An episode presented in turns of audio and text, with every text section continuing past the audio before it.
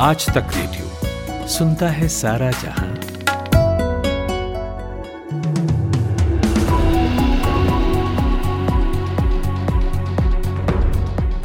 नमस्कार, मैं हूं नविता। आप सुन रहे हैं दोपहर एक बजे का न्यूज पॉडकास्ट पांच मिनट। ईडी के दिल्ली दफ्तर में आज सोनिया गांधी से दूसरी बार पूछताछ हो रही है। इस बीच कांग्रेस नेता देश भर में सोनिया की पेशी को लेकर सत्याग्रह कर रहे हैं। वहीं कांग्रेस दफ्तर से राष्ट्रपति भवन की ओर मार्च करते कई कांग्रेस सांसदों को हिरासत में लिया गया है। राहुल गांधी भी विजय चौक पर बैठकर धरना दे रहे हैं। संसद के मानसून सत्र का आज सातवां दिन है। लोकसभा के एजेंडे में कुटुम्ब न्यायालय संशोधन विधेयक दो हज़ार बाईस विचार और पारित कराने के लिए लिस्टेड है। इस विधेयक के जरिए कुटुम्ब न्यायालय अधिनियम उन्नीस सौ चौरासी में संशोधन किया जाना है। लोकसभा में नियम एक सौ तिरानवे के तहत खेलों की आवश्यकता और सरकार की तरफ से उठाए गए कदमों पर चर्चा की जाएगी, लेकिन सदन में विपक्ष के जोरदार हंगामे के चलते लोकसभा की कार्यवाही दोपहर दो बजे तक के लिए स्थगित कर दी गई। उधर राज्यसभा में सामूहिक विनाश के हथियार और उनके डिलीवरी सिस्टम संशोधन विधेयक दो हज़ार बाईस पर आगे की चर्चा जारी रहेगी। यहां भी विपक्ष का हंगामा चल रहा है। गुजरात के शराब कांड में पुलिस ने दावा किया है कि मारे गए लोगों ने शराब नहीं, सीधा केमिकल पिया है। इस मामले में इमोस कंपनी के गोडाउन मैनेजर जयेश उर्फ राजू को पुलिस ने अहमदाबाद से हिरासत में लिया था। इमोस कंपनी मिथाइल के बिजनेस से जुड़ी कंपनी है। आरोप है कि लोगों को शराब देने की जगह सीधा केमिकल का पाउच दे दिया गया। अब तक कुल छह सौ लीटर केमिकल की सप्लाई हुई थी, जिसमें से पुलिस ने लगभग चार सौ पचास लीटर मिथाइल पकड़ लिया है, जो इस्तेमाल होना था। इस मामले में पुलिस ने कहा कि आरोपियों के खिलाफ हत्या की एफ आई आर दर्ज की जाएगी। शिक्षक भर्ती घोटाले में फंसे ममता बनर्जी की सरकार में मंत्री पार्थ चटर्जी की मुसीबतें और बढ़ सकती हैं। बताया जा रहा है कि ईडी को पार्थ चटर्जी के करीबी अर्पिता मुखर्जी के यहाँ छापे के दौरान एक काली डायरी हाथ लगी है। माना जा रहा है कि इस डायरी में काफी अहम जानकारी है, जो कई राज खोल सकती है। मंकीपॉक्स के मामलों को देखते हुए योगी सरकार ने गाइडलाइन जारी की है। योगी आदित्यनाथ ने निर्देश दिए हैं कि कोविड अस्पतालों में दस दस बेड मंकीपॉक्स के मामलों के लिए रिजर्व किए जाएं। इसके अलावा आज योगी कैबिनेट की बैठक भी लोक भवन में चल रही है।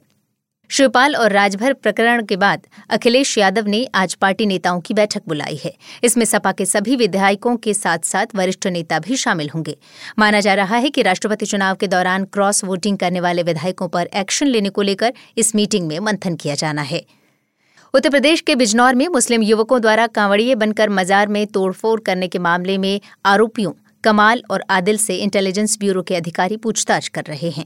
इसके अलावा Uttar Pradesh A T S, S T F की टीम ने भी पूछताछ की और मोबाइल डेटा के साथ दोनों आरोपियों की मोबाइल चैट और कॉल हिस्ट्री भी खंगाली गई।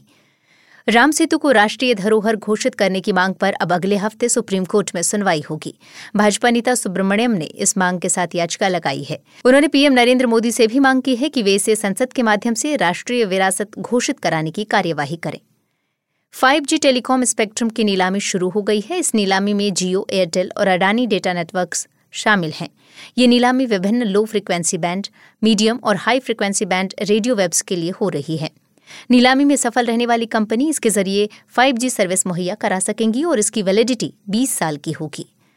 देश में बीते चौबीस घंटे में कोरोना के चौदह हज़ार आठ सौ तीस केस आए हैं और इस बीच संक्रमण से छत्तीस लोगों की मौत हुई है। वहीं आज बिहार के मुख्यमंत्री नीतीश कुमार की भी कोरोना रिपोर्ट पॉजिटिव आई है।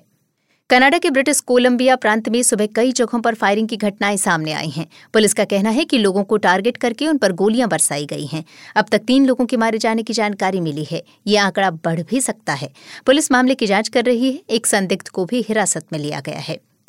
इजिप्ट की एक अदालत ने सरकार से कहा है कि गर्ल स्टूडेंट नायरा अशरफ के कातिल की फांसी का लाइव टेलीकास्ट किया जाए। अदालत ने कहा, मासूम लड़कियों को खिलौना समझने वालों की सजा मिसाल बननी चाहिए और इस तरह की सोच रखने वालों की रूह कांपनी चाहिए। बता दें कि नायरा अशरफ इक्कीस साल की यूनिवर्सिटी स्टूडेंट थी। बीस जून को काहिरा से कुछ दूर उनकी चाकू मारकर हत्या कर दी गई थी। दोषी का नाम मोहम्मद आदिल है और उसे गिरफ्तार कर लिया गया था। तो ये थी दोपहर एक बजे तक की बड़ी खबरें। आप सुनते रहिए आज तक रेडियो। कमाते हैं लेकिन बचा नहीं पाते, बचाते हैं तो उससे कमा नहीं पाते। शेयर की चाल, निवेश का हाल, बाजार का तमाशा, इकोनॉमी की भाषा, बॉन्ड, बीमा, सोना, चांदी, सबकी होती है बात। बचाते रहो नारे के साथ। हर शनिवार मैं यानी नितिन ठाकुर आपकी मुलाकात कराऊंगा आपके मनी मैनेजर से।